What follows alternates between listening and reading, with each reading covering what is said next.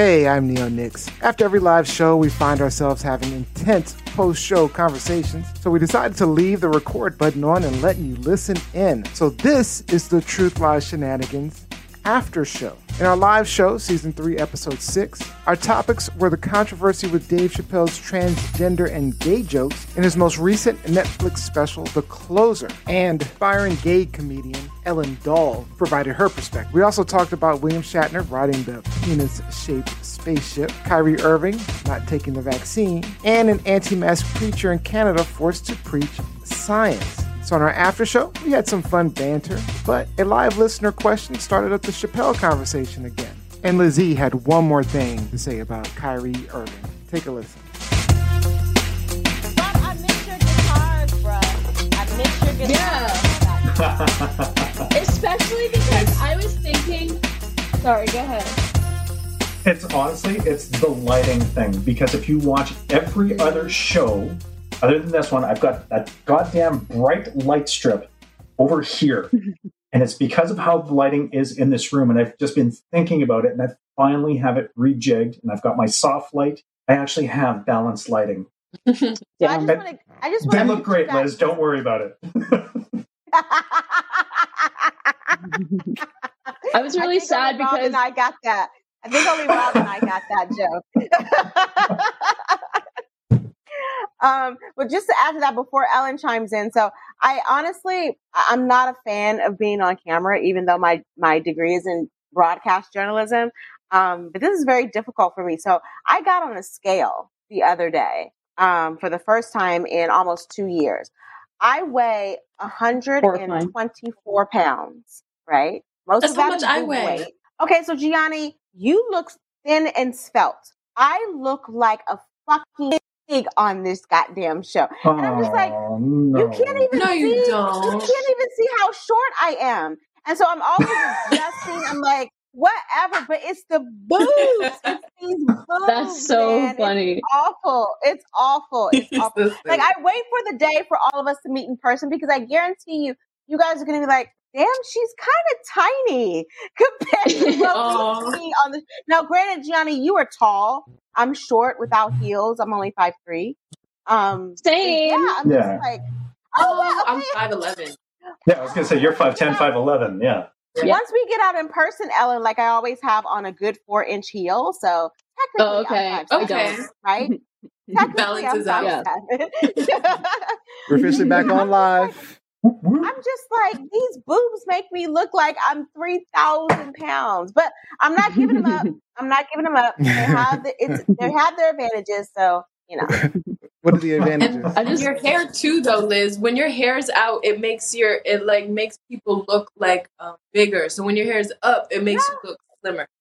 I agree with you. And uh, Gianni, this morning when I or this afternoon when I was trying to get ready, I'm like, do I want to put my hair up in a bun? But believe it or not, it's A lot of more effort for me to put my hair up in a bun or in a ponytail for me to just be like, okay, let me get this these bangs out of my because my bangs aren't even. let me just you know put a bobby pin here and go boom.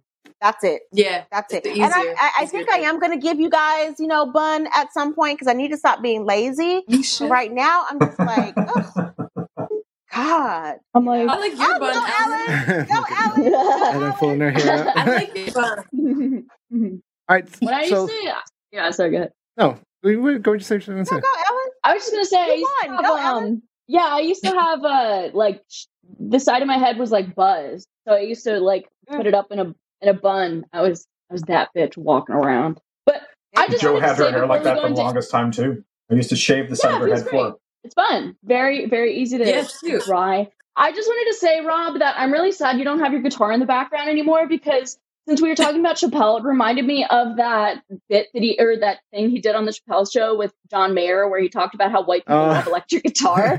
And the two, it would be really great for the two white people on the show to both have electric guitars in the You're background. the only one with electric guitars in the background. Let me Yeah. just say this. Let me just say this about John Mayer, and I don't think this is Rob. Actually, I'm I'm pretty sure this isn't Rob. But John Mayer once said that his dick was like David Duke. I remember that. supremacist.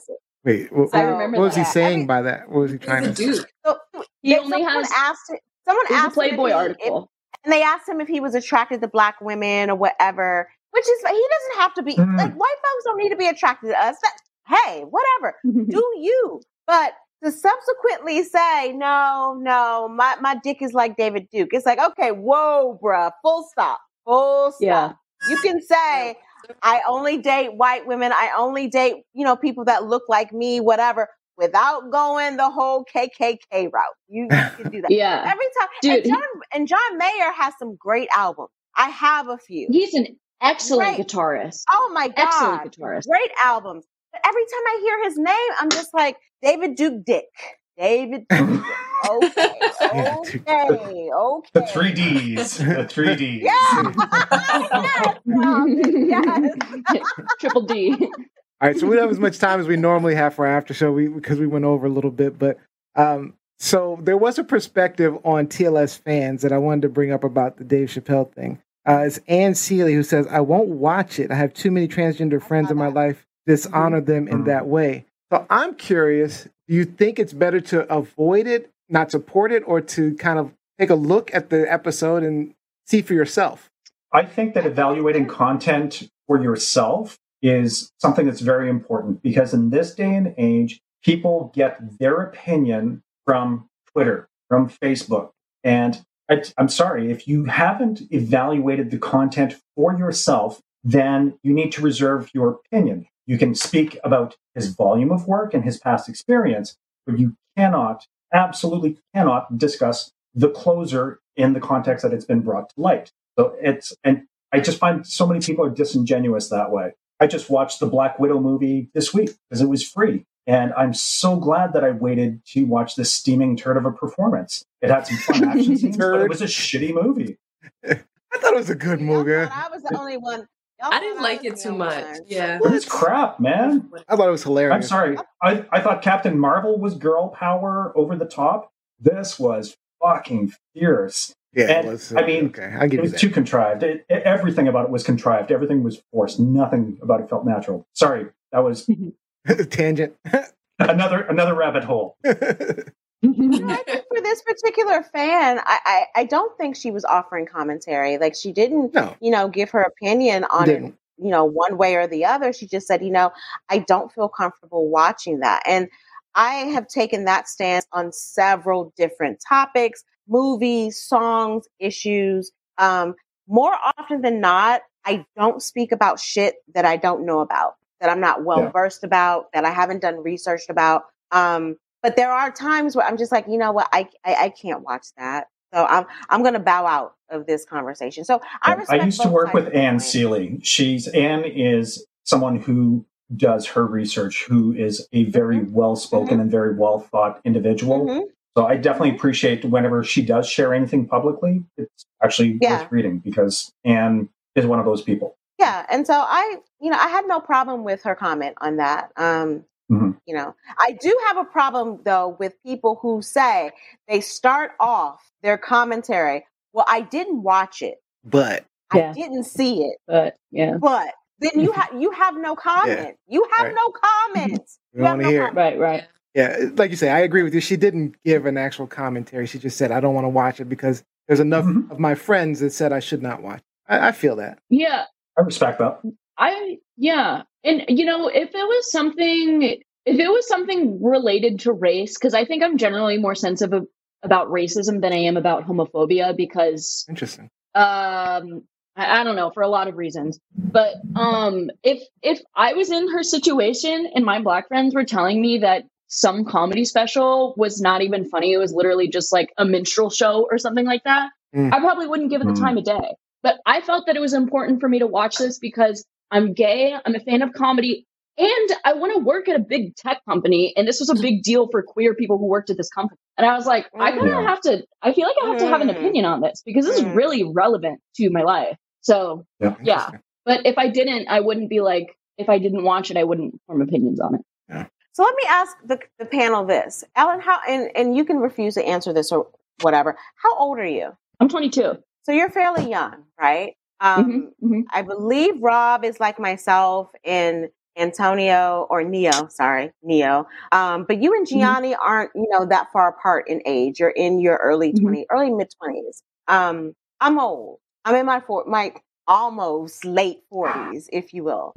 At some point, I get sick of discussing shit. I get sick of talking about it. I get sick of explaining it. And so in in that with that Mhm. in mind, there are times where I'm just like, you know what, I don't want to watch this. It's the same stuff over and over and over again. And I think that that, you know, influences a lot of at this point in my life, the old crotchety El- Elizabeth Eleanor. Um, I'm just like, I can't do this anymore. Like I've said it a thousand times. And um, he wasn't on today because he's out of town. But Mike Winter, that's what one of our um, weekly guests. You know, Neo and I both know him from high school. He's one of my best friends. We argue about this a lot because he's the complete opposite.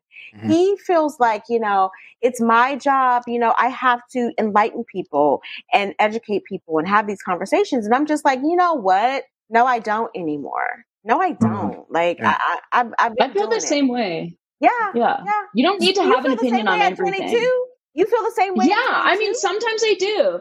Sometimes I do about less nuanced opinions. You know, it's like Mhm. if if Mhm. someone said, you know, I'll have tolerance, like I have a gradients of tolerance for things. Like, you know, ignorant comments are not all equal to each other. So it's like I have to Mhm. consider the source. But this particular thing, I felt it was important for me to have an opinion on. But I do not think that it's essential for me or like me as a gay person or you as a black woman to have an opinion on every single issue that Right. affects us because it's like well at that point i'm like i'm already i'm already fucking gay like i don't have why do i have to deal with why do i have to keep like educating on my like stuff on stuff like that you know but like this was Exactly. different because it was about trans people too so i felt like because that's outside of my scope so i felt like i also needed to know but yeah sometimes i'm like mm-hmm. god damn like i already put in the work y'all Same. can do with it And part of the special that really spoke to me was towards the end when he was telling the story about Daphne